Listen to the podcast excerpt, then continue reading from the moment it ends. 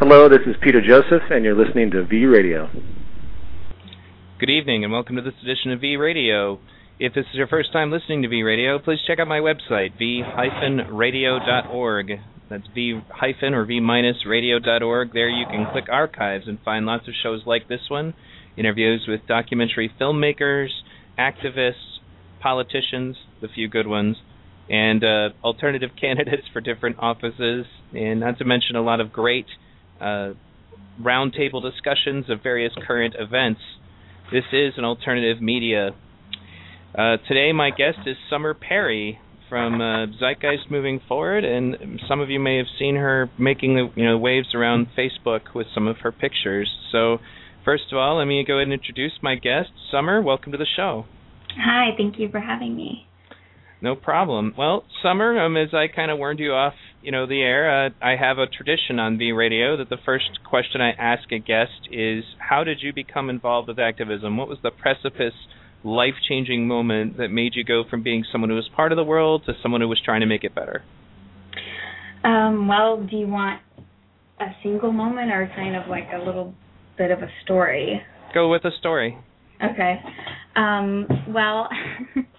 I grew up in the South. I was uh, I grew up in Muscle Shoals, Alabama, um, the epitome of like southern suburbia, and I was exposed to, as you could probably imagine, a lot of, um, you know, just like sometimes bigotry, um, racism, or xenophobia, um, things like that, bullying, and. Uh, forced to go to Southern Baptist Church.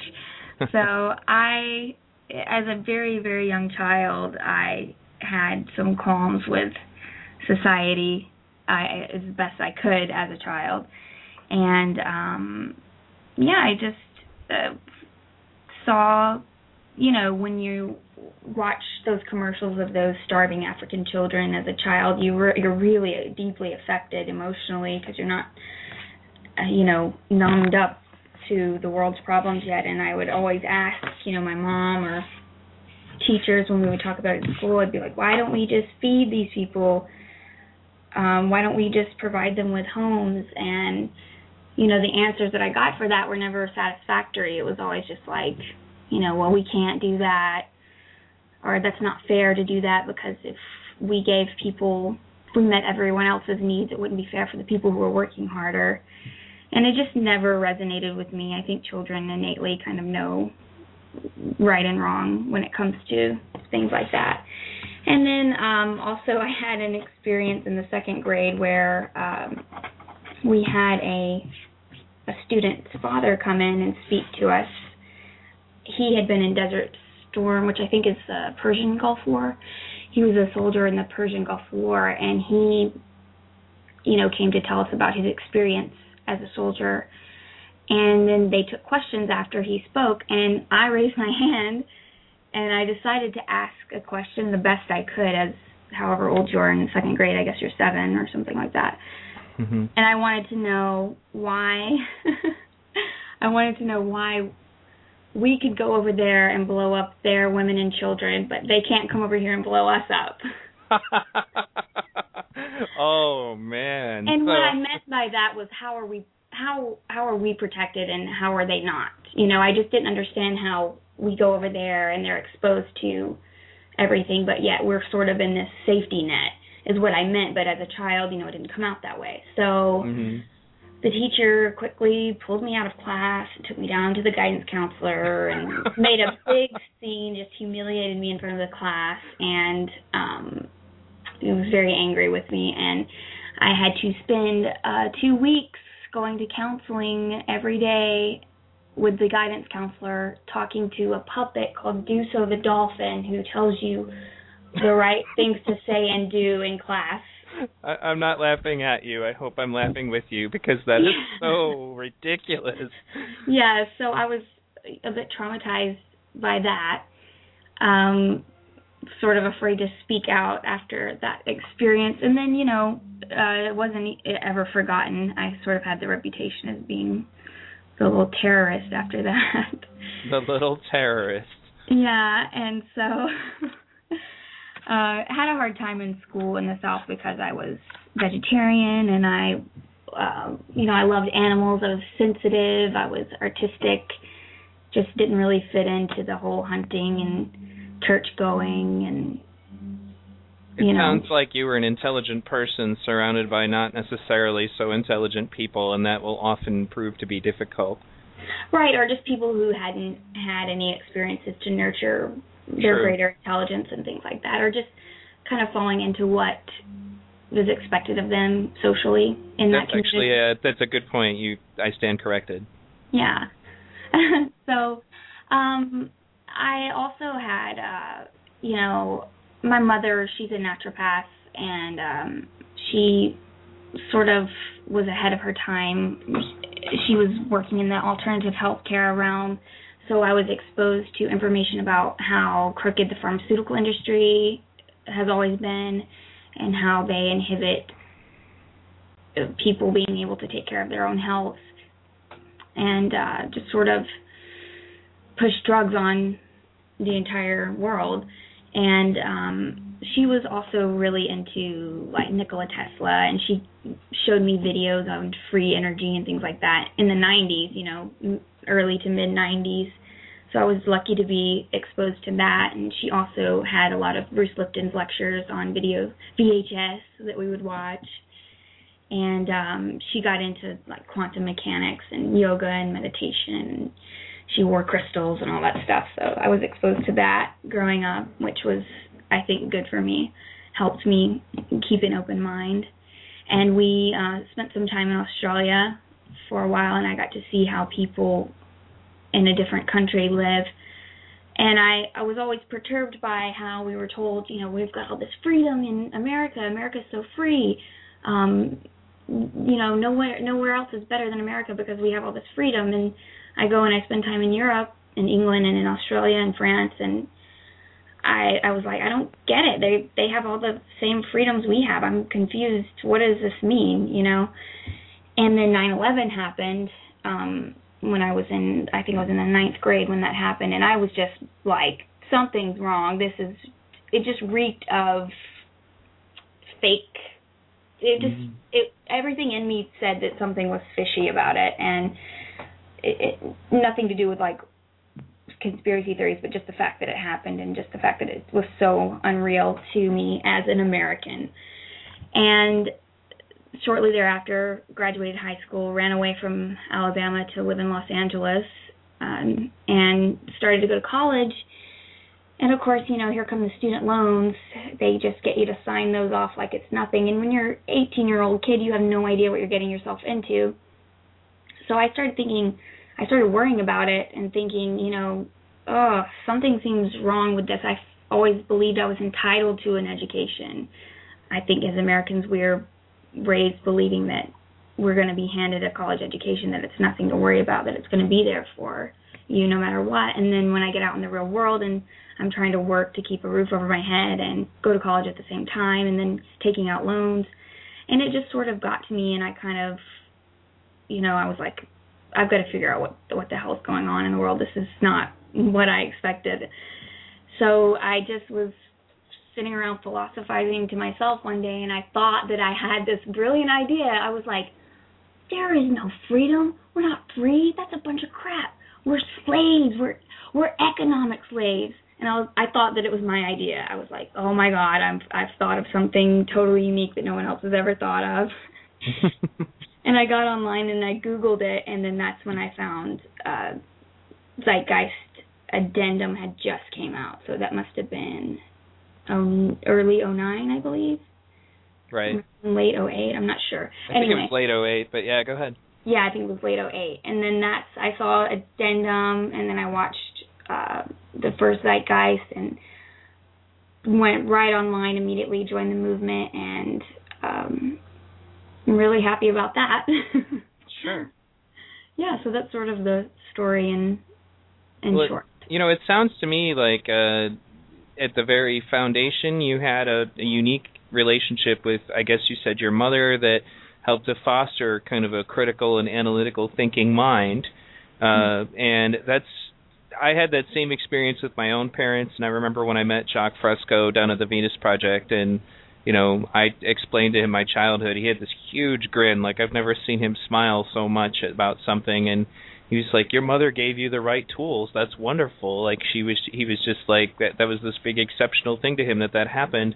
And having met a lot of other people, you were very right about it, is that many people are not really encouraged at the right ages to kind of have these kinds of thoughts. Like they're they're very much kind of just handed over to the television at a young age, and you know, then it takes over their view of the world, and it kind of creates a consumerist world. You know, it creates a, a situation where you have people that are not inclined to learn or to think, and that's basically, you know, what I think that you had that helped to benefit you to become the person that you are now. Now, um, you, you watched Zeitgeist Addendum, and obviously that probably had an impact on you. Um, now, you are also, uh, you starred in Zeitgeist Moving Forward, so let's talk about how that happened. Oh, well, um, I wouldn't say starred. I was yeah. a part of it. Sure, that, that works too. Yeah. Um, yeah, it was a really, really great experience. I'm an actor, and um, never, ever imagined that I would ever get an opportunity to work on something that I actually cared about, mm-hmm. because it was always just about trying to make a living. And, um, you know, when it came time to shoot Moving Forward, and everybody in Los Angeles came together to make that happen, and I was so fortunate to get to be a part of it. And Um, it was really exciting to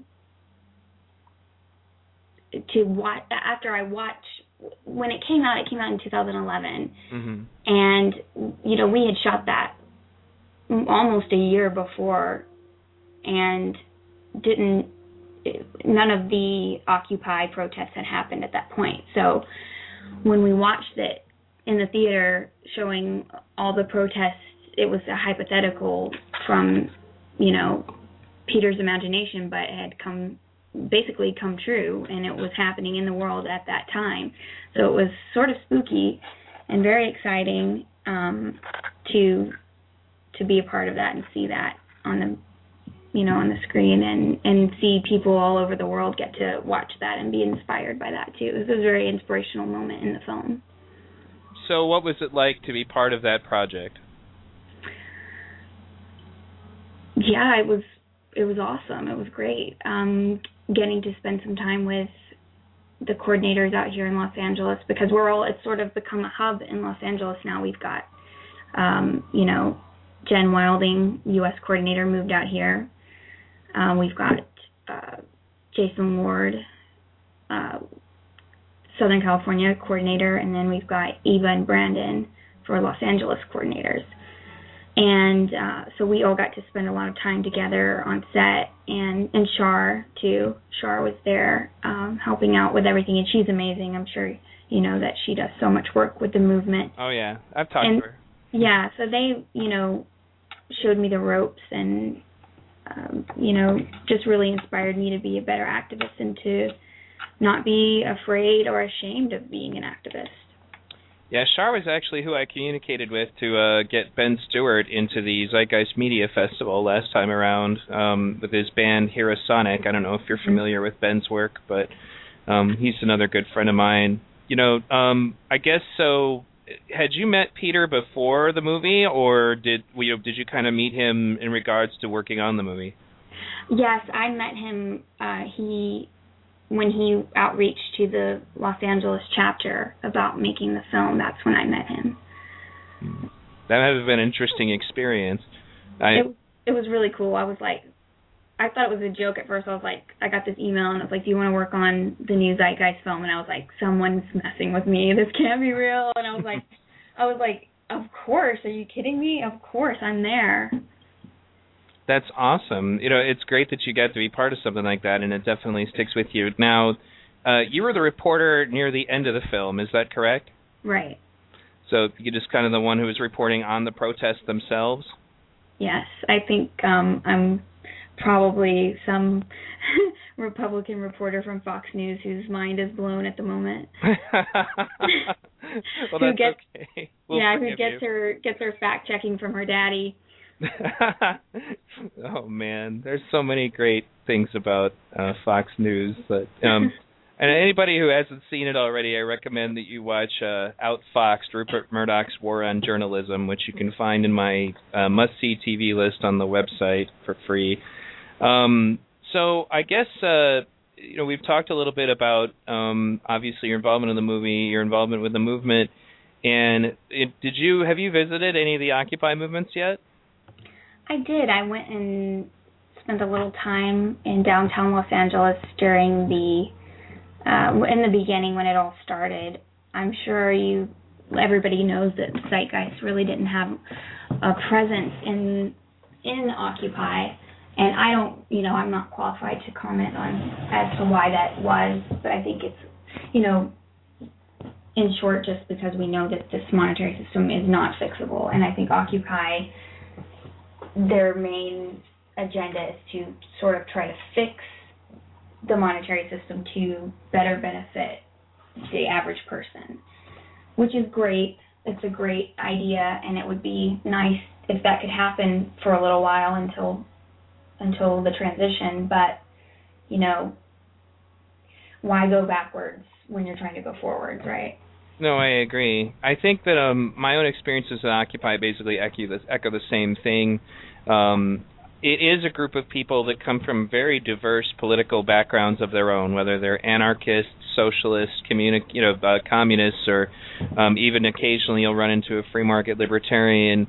Um, it's it's definitely a situation where you have a bunch of people that are looking for solutions. And the funny thing that I've noticed is that in order to, you know, in order to continue to get along, they almost kind of don't want to talk about solutions because they know the minute that that comes up that people will start fighting each other.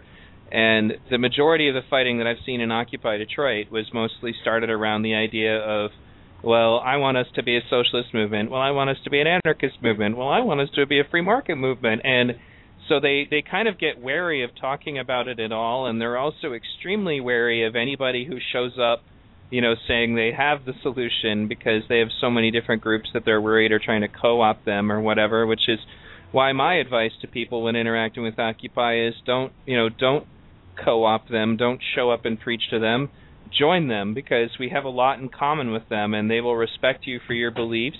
You know, and eventually, over time, you'll get an opportunity to share your beliefs with them, and some people will learn and some people won't. And I think that that, that was the formula for success that I had with Occupy Detroit, was just that, you know, it wasn't necessary for me to go there as like, hey, I'm a member of the Zeitgeist Movement, you should be too. I went there and joined Occupy Detroit, and then they asked me about who I was and what I did, and that allowed me to share it with them. And it's the same advice that I would give to anyone else, and it's it's mostly been very positive. So I mean, I mean, it's it's good that you got to visit Occupy L A. I would love to do that. I was kind of touring the local um, Occupy movements around here, and I'm planning to do more of that. Uh, to any of you guys who want to see my video coverage of the time that I've spent with Occupy Detroit and Occupy Flint, you can find that on my YouTube channel, which you can also get to on the website. So, Summer. Uh, One of the reasons why I, you know, I was looking over the, the different, you know, pictures of personalities that I saw that kind of stuck out in the Zeitgeist movement, and, you know, you have that very, you know, beautiful picture of yourself with "Please support a resource-based economy" on the bottom of it. Um, and yeah. I, I wanted someone, to go someone ahead. Made that. If someone made that. I'm not exactly sure. I could tell you who made it if I could look it up. But go ahead. Right. Oh, actually, somebody in the uh, the chat room is saying they made that, and they're commenting. They say, "Summer, you're a badass." Um, is it Jeremy? Yes, it's Jeremy. I um, thought so. Okay, she, cool. She thought so. Well, Hi. One of the conversations that I used to have frequently with Brandy Hume was on the topic of the fact that, you know, somebody being attractive inevitably gets them attention. And as a result, you know, that's going to happen regardless because of the way our society is conditioned. But you can use that force for, you know, for good or for evil, as it were.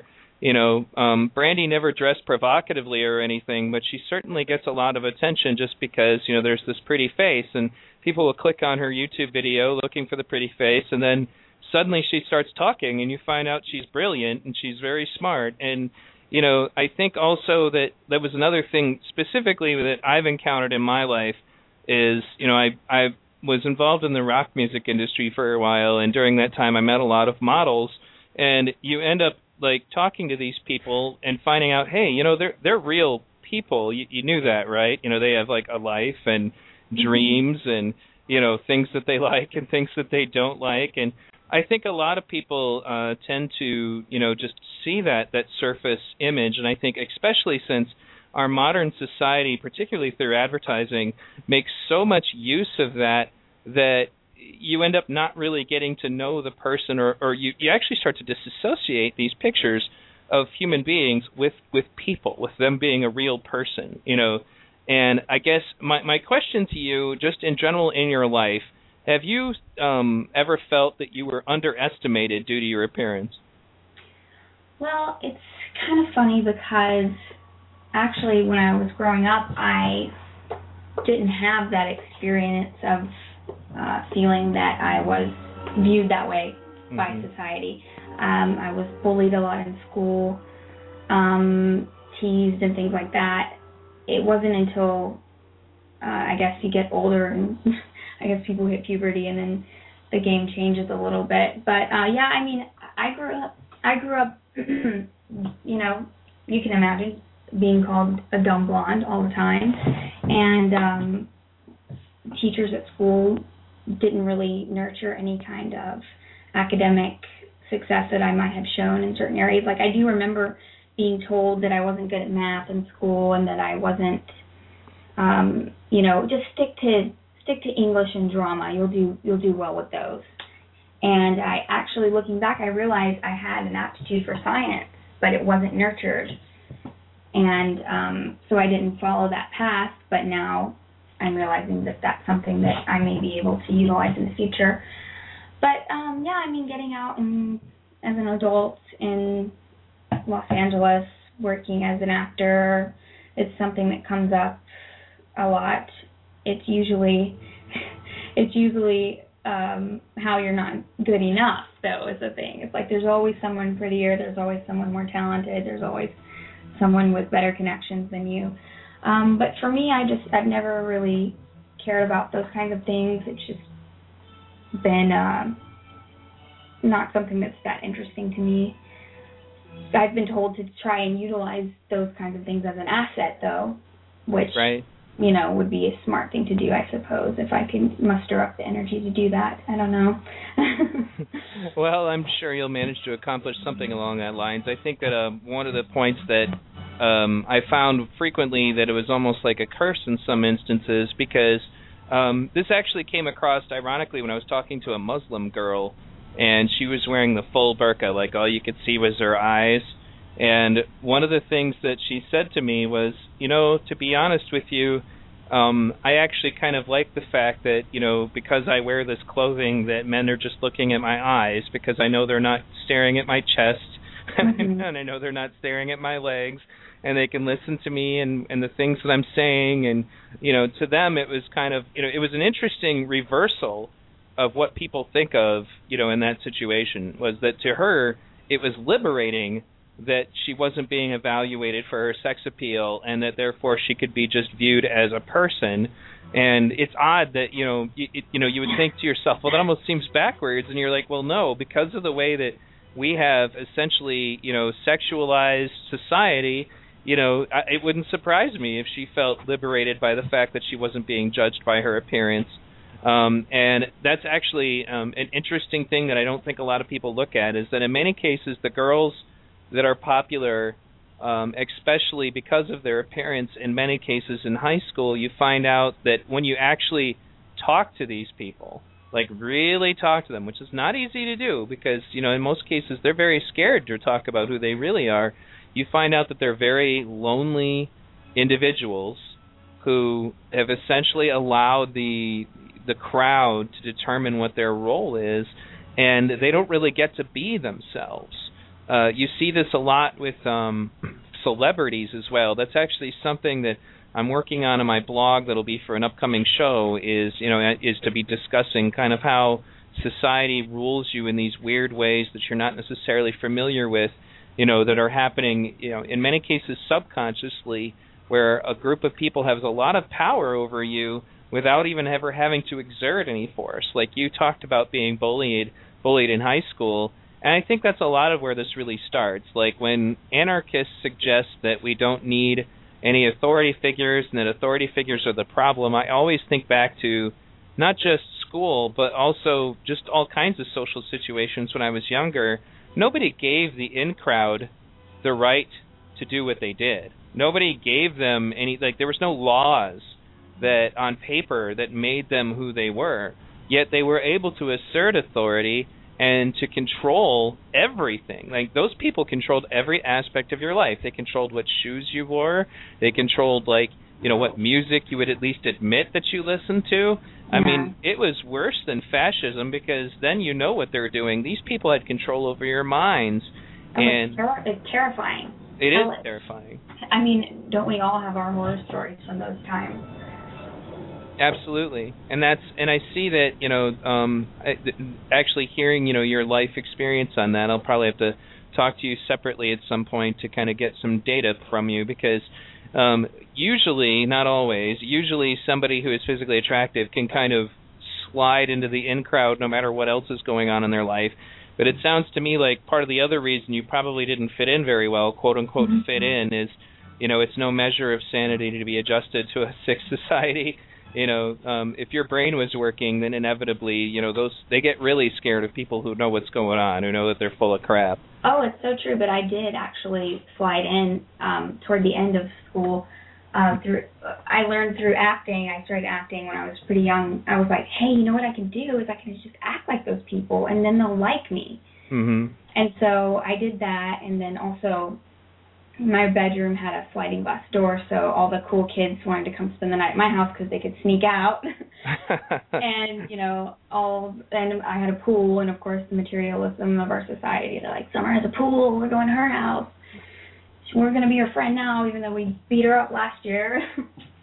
It's amazing how those roles can change so quickly, isn't it? You know, yeah. and but the fact that you're conscious of that actually is a big deal. That's something that Ben Stewart was talking about in his Hanged Man Project presentation on the YouTube. He was talking about how, like, when we, quote-unquote, freed ourselves in the American Revolution, there were still a lot of people that didn't really understand what that meant. Like, they were like, okay, so is George our king now? You know, meaning George Washington, you know. Mm-hmm. You know, uh, is that what we do? You know, like, and I think that, obviously, we've evolved a lot since then, but as Ben pointed out, a lot of people really don't know that they're free. They don't really even understand how unfree they are when they allow themselves to be ruled by these stereotypes.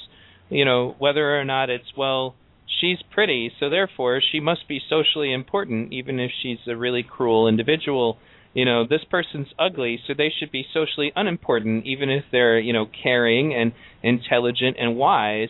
You know, we allow so many of these things to rule our everyday lives, and I got to say, my hat is off to you for, you know, having been given the cards that you were dealt and still managing to not let it get you down and push forward. Um, so um, thank you for being the person that you are, and I hope that the people listening find your story inspiring. Oh, well, yeah. I hope so, too, I guess. Well, um, so... now that you've uh, obviously, you know, you were involved with Moving Forward, and you, you know, you're still kind of paying attention to the, the, the, the movement as it grows. Uh, I, my question, I guess, would be: now, what was your opinion as far as finances were concerned before the resource-based economy? Was there any kind of transformation for you, or were you kind of headed in that direction anyway? Before I saw the film? Yes.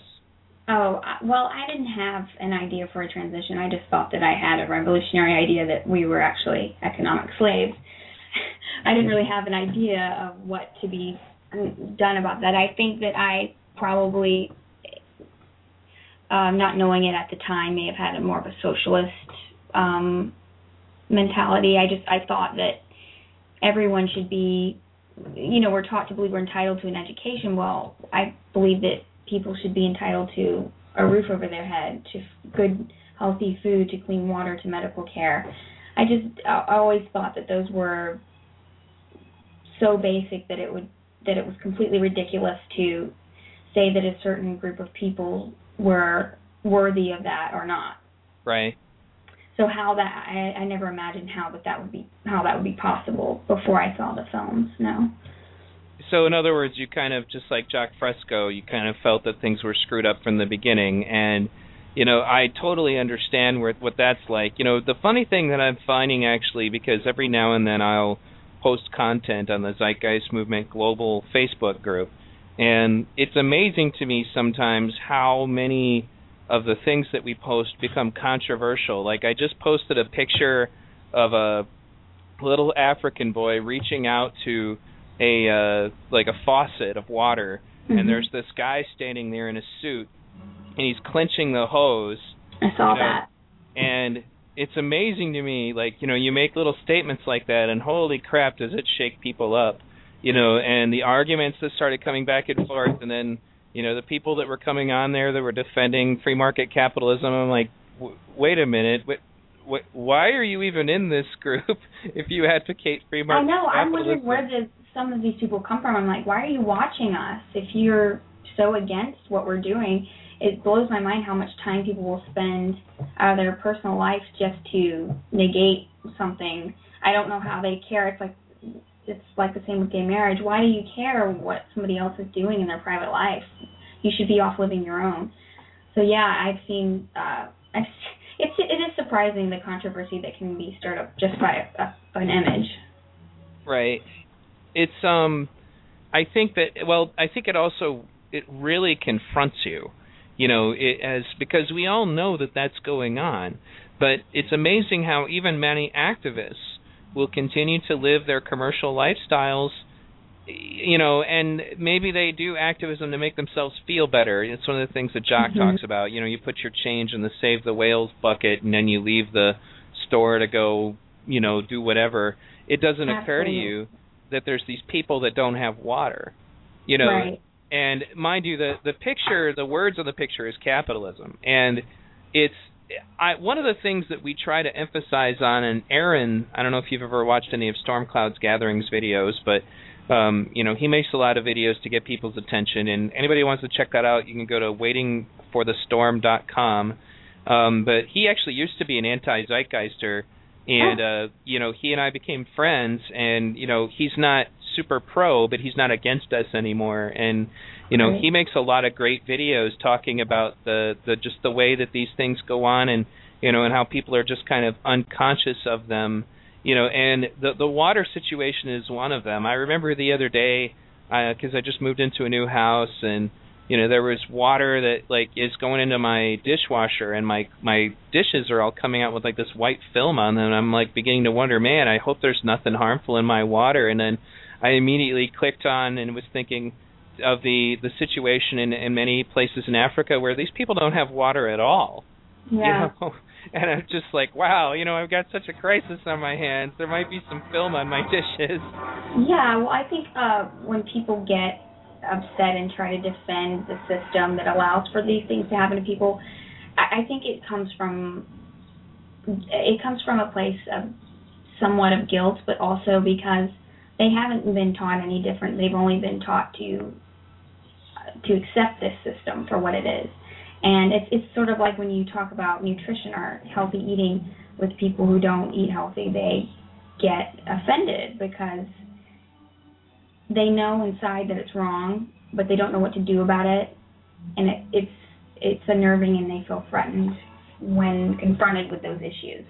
So I think it's similar to that. But, yeah, I mean, and that brings up like another really difficult thing to think about, which is we do feel grateful for all the things that we do have, but don't we want to believe that everyone is entitled to having the best of the best?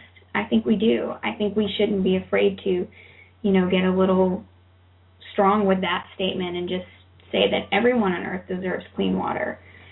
You know, the kid in Africa who's dying of thirst does not deserve that anymore, then we deserve to have to drink fluoride in our water, you know, if we don't sure. want to. And that's, you know, I think that, you know, there was another uh, picture I posted a long time ago around Christmas time. It was actually on Christmas morning. I posted one called Defy Necessity. And oh my goodness, did that one ever create problems. But yeah. It was a little African child lying on the ground, starving to death, next to a picture of a Christmas morning, you know, mm-hmm. with the Christmas tree and all the, you know, the the presents and all of that stuff. And man, there were people who were mad at me for posting that, and some of them were were activists. They're like, you know, I I don't need to be reminded of that right now. And I was just like, well, what are you doing on Facebook on Christmas morning then if you care right? so much? Well, no, for sure. And I was just like, whoa, hold on a minute here. You know, like, what are you yelling at me about? And they're like, lighten the F up. You know, Christmas is the only time we get to feel free. Oh, was I what one that. of them said to me. And I was like, what? You feel free on Christmas? I'm like, well, it's also just, I mean, beyond just the issue of the amount of money we spend, it was the fact that uh, I've been to families' houses, because my family doesn't really celebrate this holiday. I'll get invited by somebody, and I'll kind of feel pressured to go because, you know, they don't want me to be sitting in my house alone on Christmas. And I'll go, and, you know, uh, in a lot of cases, the families are so stressed out during the holidays. They really are. I actually skipped Christmas this year with my family. Because of that, I couldn't, I didn't feel like it was healthy for me to deal with that, with my values, the way that my values are now. And that's actually, I think, you know, it's, it, I've done the same thing, and I actually recorded a show called Thoughts on Thanksgiving, because I have a little M P three recorder I take with me everywhere now, just in case I think of something that would be good for a show, and, you know, just commenting on how much my values have changed, how alien I felt to the people around me who were celebrating those. And um, you guys can find those shows in the archives. The Thoughts on Thanksgiving got good reviews, but it has not had as many people download it yet. Part of the problem with that is that if I upload a show, it does not send out a message to everyone, so you may not even know it's there. But if you go to my archives, you can find Thoughts on Thanksgiving. But um, ine- inevitably, though, like you said, your values have changed. It makes it hard for you to relate. You know, it makes you hard, makes it hard for you to sit down to a, you know, a big sumptuous meal, quote unquote, and you know, not think about the people who don't have anything. And I think that that was actually one of the biggest things that happened on the on the Facebook group was I end up in an argument with free market capitalists who are for some reason on the Zeitgeist Movement Global group, and they're saying, you know, well, there are free market solutions to all these problems, you know, and I'm like, yeah, I know, I, I used to be a free market capitalist. You you can't tell me anything I didn't know about this. And um I don't think this little kid is in a position to go start his own business and become an entrepreneur. What? No, we can give him a microloan and he'll be set. Come on. That's right. We'll call the World Bank. They'll hook him yeah, right up. Yeah, we'll go give them some money so they can, wait, spend money there? Oh, they can't. Right. Oh, well, whatever. Throw money at it. They'll fix it. Right, right. No, that's, that's actually an excellent point. That might I'll have to check out the uh, the Thanksgiving thing, because I actually, you know how you're saying about your Christmas post. My Thanksgiving post, I posted a picture of Wednesday Addams from the Addams Family movie, where she she is in the Thanksgiving parade or the Thanksgiving play, and she she stops what they're supposed to do and tells the audience about how um, white imperialists murdered and took the land from the Native Americans. And I posted a quote from that and that picture up and talked about how Thanksgiving was really just celebrating s- slavery and, and imperialism. And I got a whole shitstorm of people like, why are you ruining Thanksgiving, Summer? God. You know, th- actually, this is something I was thinking about when you were telling your story, and, you know, you have this tendency, obviously, of saying very, quote-unquote, provocative things, and then you get treated like something is wrong with you. You know, like when you were a kid in school, you asked, so why is it okay that, you know, we kill their women and children, but it's not okay that they kill our women and children? And that was something you needed therapy for. Right. You know, y- you needed to, quote-unquote, be normalized. Um, and that's actually an element that I'm going to be talking about on my blog as well, because it's relevant to what you're talking about. Uh, Derek Jensen um, is, well, although he hates being called this, um, he's an anarcho-primitivist, which is the anarchist school that believes we should just go back to nature. And I understand where they're coming from. I don't think it's practical, but ironically, we end up having a lot more in common with their philosophy than we do with most of the other anarchist schools. But in any case, one of the things he pointed out was that in our culture, violent behavior is acceptable as long as it is down the perceived social scale. You know, and, you know, you see it's not just physical violence, it's mental violence, it's, you know, uh, right. All of those things are considered acceptable, quote unquote acceptable. I mean, obviously, if you confront someone and say, well, is it okay that we killed three thousand innocent people? You know, they're going to go, well, they're never going to admit that that's okay.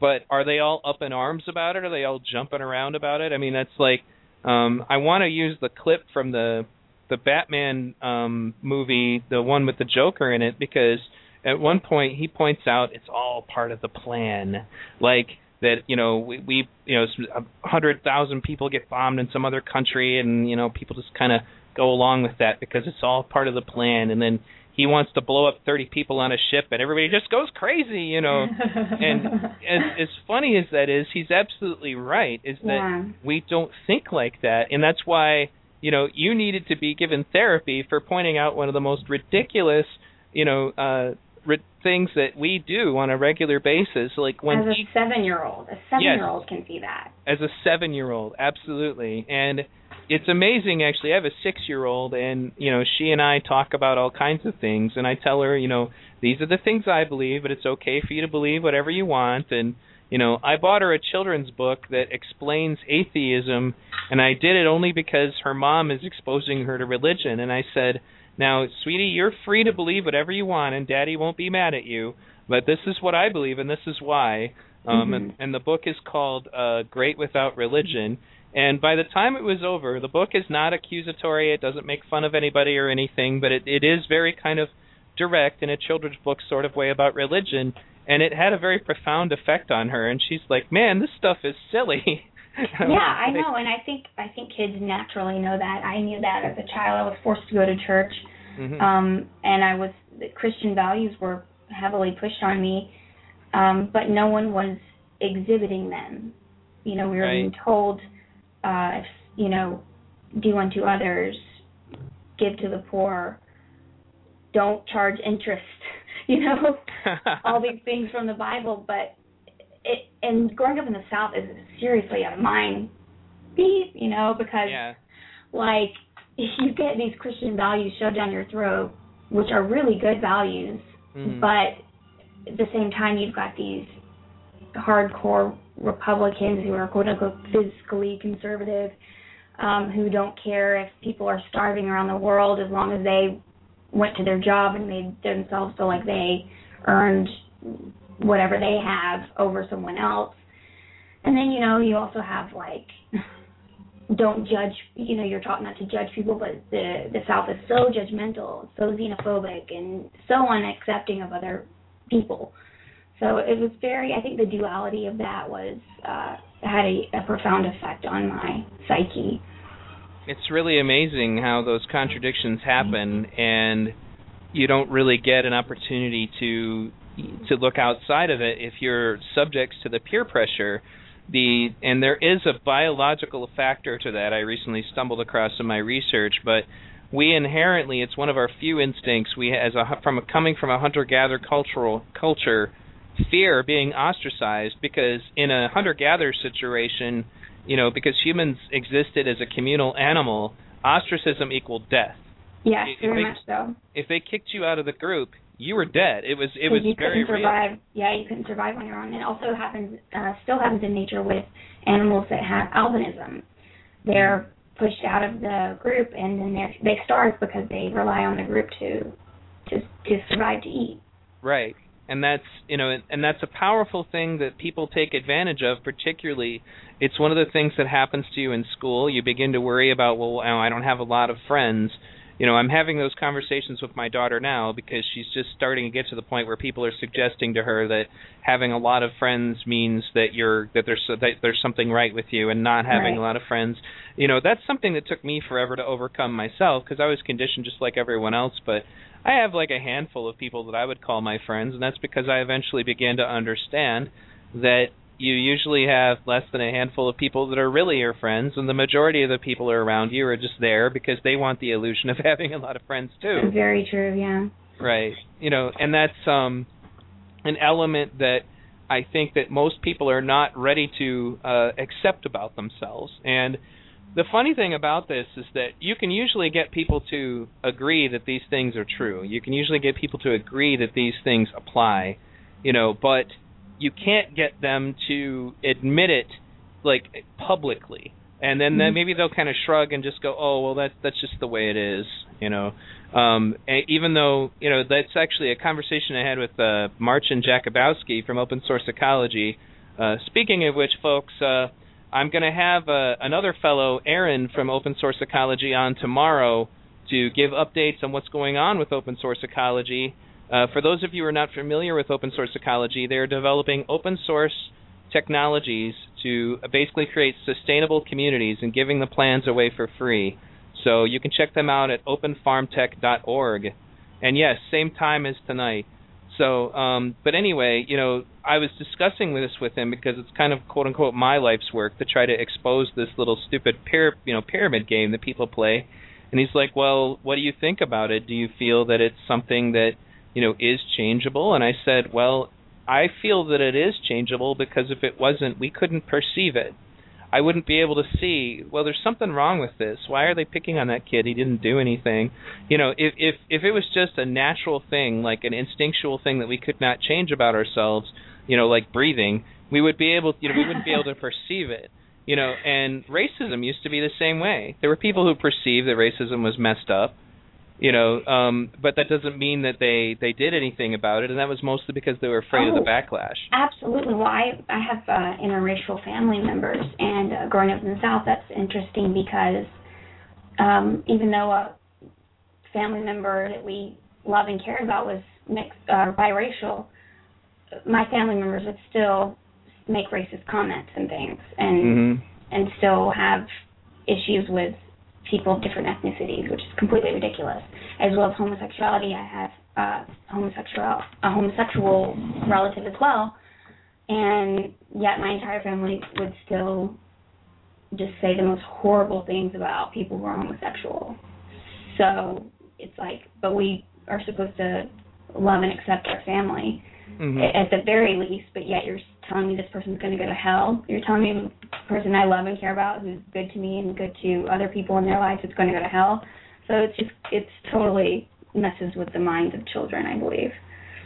Especially since, well, anybody who understands, this is the thing I usually have to try to get across to people when we talk about this, because uh, I was kind of a person of controversy towards the end of my involvement in the Ron Paul movement, because they were endorsing this guy named Chuck Baldwin, who came from the Constitution Party. Mm-hmm. And being as how Senator Mike Gravel was one of my mentors, he told me, you got to investigate these politicians. Just because your group of friends likes them, you need to look at them. And that includes me. You know, he was talking about himself, too. You know, if there's something you don't like about me, then, you know, by all means, you know, you, you let me know. And and so I investigated Chuck Baldwin, and I investigated the Constitution Party, because they were trying to pretend to be a, well, we're a good libertarian party. You should vote for us if you don't like our, you know, the libertarian candidate. And come to find out, there's all this, like, you know, anti-gay marriage and, you know, anti-gay bashing, like, meaning that, like, any, any, any gay bashing laws, they want those gone, and they don't want the government to take any stance to discourage people mistreating gay people. And I was like, what the hell is this stuff?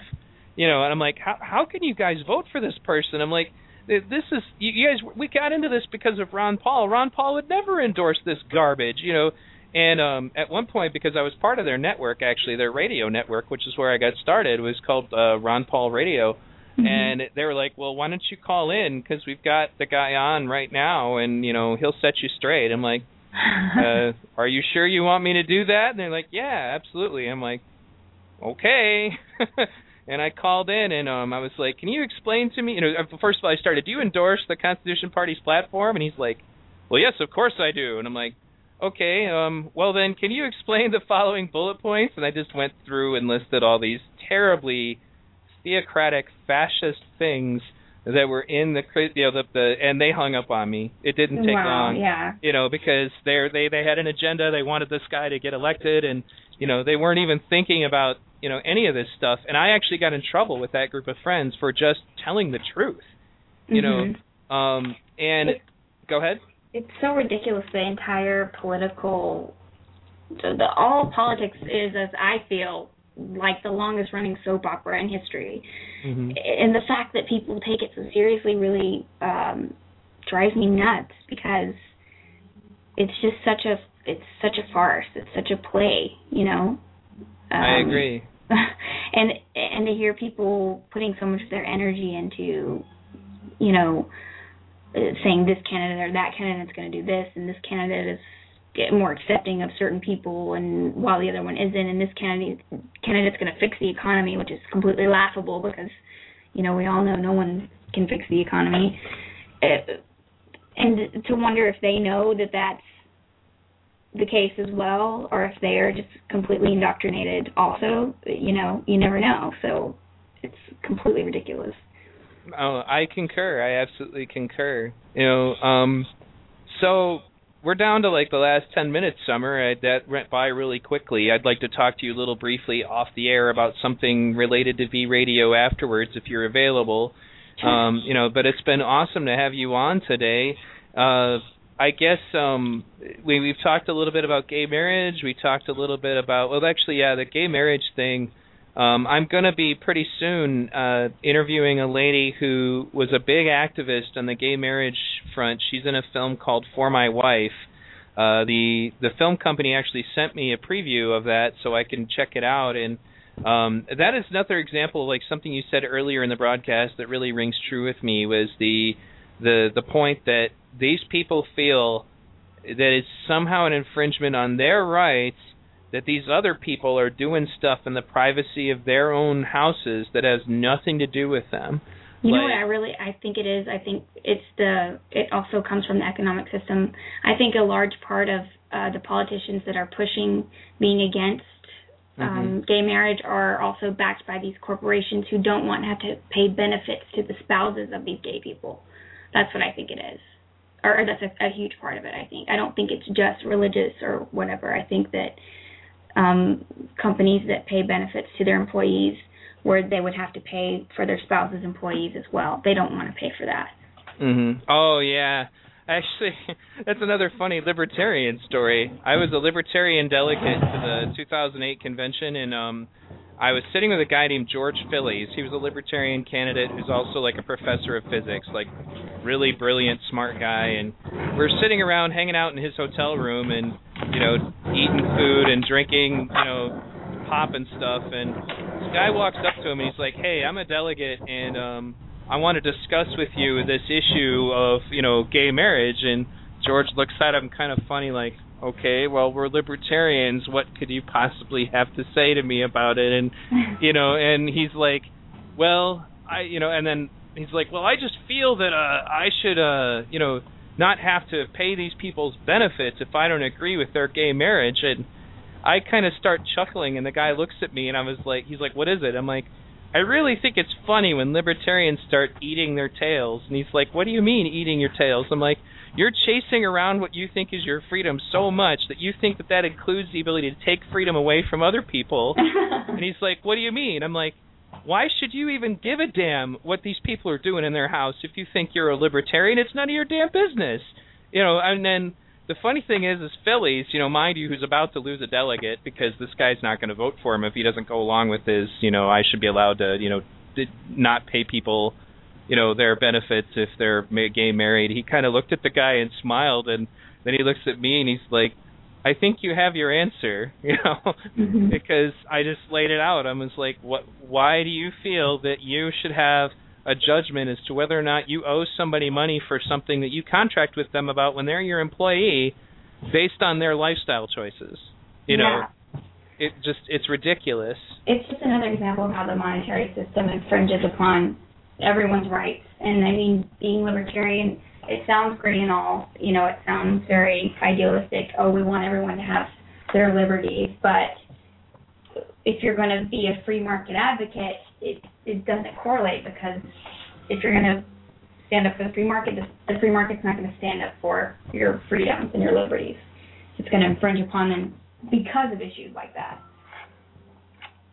And that's, you know, and I think that that was the funniest things about, you know, how that all went down was that that group of people became so fanatical that you know, if you didn't hold on to the same uh, virtues that they had, then they would be so vicious with you.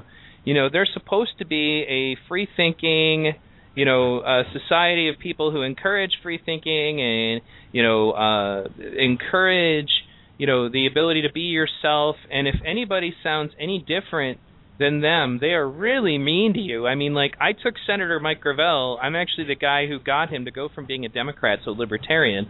So I was one of the people that went with him to the convention. And holy crap, you spend a few days with those people and you're like, man, everybody here is so brutal. If you don't talk exactly like them, they are so mean to you. You know, like, they don't physically do anything to you, but, geez, are they vicious. Right. You know, it's amazing to me, actually, how vicious activists can be with each other. And I think that that's one of the biggest problems we have is that, you know, we the the ninety-nine percent, you know, that, that we represent, you know, to coin an Occupy phrase, is bigger than the one percent. Like, I recently found, actually, this very good little clip of that moment from A Bug's Life when the grasshoppers, you know, the grasshopper leader explains to them, if the ants ever figure out that there's so many more of them than there are of us, you know, we're doomed. So, uh, in any case, the ninety-nine percent, however, spends an awful lot of time fighting with itself. Oh, and, and that's how the system has been set up to operate. They want us to fight against ourselves so that we can't unite and overcome the things that are holding us back. Exactly, exactly. And that's, I think that, um, actually coming up soon, Aaron, Stormclad's Gathering, and I will be working together on a project to try to get the right and the left activist groups to be able to recognize their common, quote-unquote, foes, their common enemies, and work together towards that end. I mean, Ron Paul, for example, does not really agree with the majority of what the Occupy movement is about, but even he said, well, Let's go to you know. Let's go to end the Fed rallies together. There's no reason why we can't work on that. We definitely both agree on that. You that's know. definitely something that is needed. Exactly, and that's an example of something that you probably wouldn't notice right away because you're too busy arguing about the, the little things that divide you. Um, Michael Badnarik actually said that in one of his recent speeches. He was a guy who ran for the presidency of the Libertarian Party on the Libertarian Party ticket, like back in two thousand four. He was like, libertarians, you know, agree on ninety-eight percent of the platform, that they spend ninety-eight percent of their time viciously arguing with each other about the two percent that they don't agree on. Mm-hmm. You know? So... Um, yeah, I spend probably ninety percent of my time online, when I do talk to people online, mediating, mm-hmm. because they get in these heated arguments and uh, start turning against each other, and I'm like, whoa, whoa, whoa, that's definitely not where we need to be going here. Now, we're down to the last three minutes or so, uh, Summer. Uh, I, once again, I want to thank you for being on tonight, and um, I want to tell everybody who's listening um, that you've been listening to V-Radio. Uh, please check out my website, v radio dot org. Uh, there you can find more shows like this one in the archives, my must-see T V list of free documentaries that you can watch on the Internet, um, all of which I think are very important to just being a human being, let alone being an activist. Um, tomorrow I'm going to have Aaron from Open Source Ecology, who will be discussing what's going on with Open Source Ecology. That'll also be at nine p.m. Eastern Time, which is when I do most of my shows, but not all of them. And um, I am looking for donations this month. I'm kind of in a crunch on that. Um, some of that is my fault. I really had a slow start this month on shows because of a lot of writer's block. But um, I'm planning on putting out some uh, a show every day between now and the thirty-first, folks, so... If you can donate, donate whatever you can. Thousands of people download this show. If every one of them donated a dollar, you wouldn't even get an opportunity to be able to donate because of the fact that it would already be full. So thanks again, Summer, for being on tonight. And um, thank you, everybody, for tuning in. I'm going to leave you guys with some words from Jacques Fresco and Roxanne Meadows. Actually, no, I'm not, because the button... But it was a good thought. Or maybe it'll work over here. Yes, it will. Here we go. Nope, it's not working over there either. Here, I'll just kind of emulate what it normally says. This is Roxanne Meadows, and this is Jacques Fresco, and you're listening to V-Radio. Okay.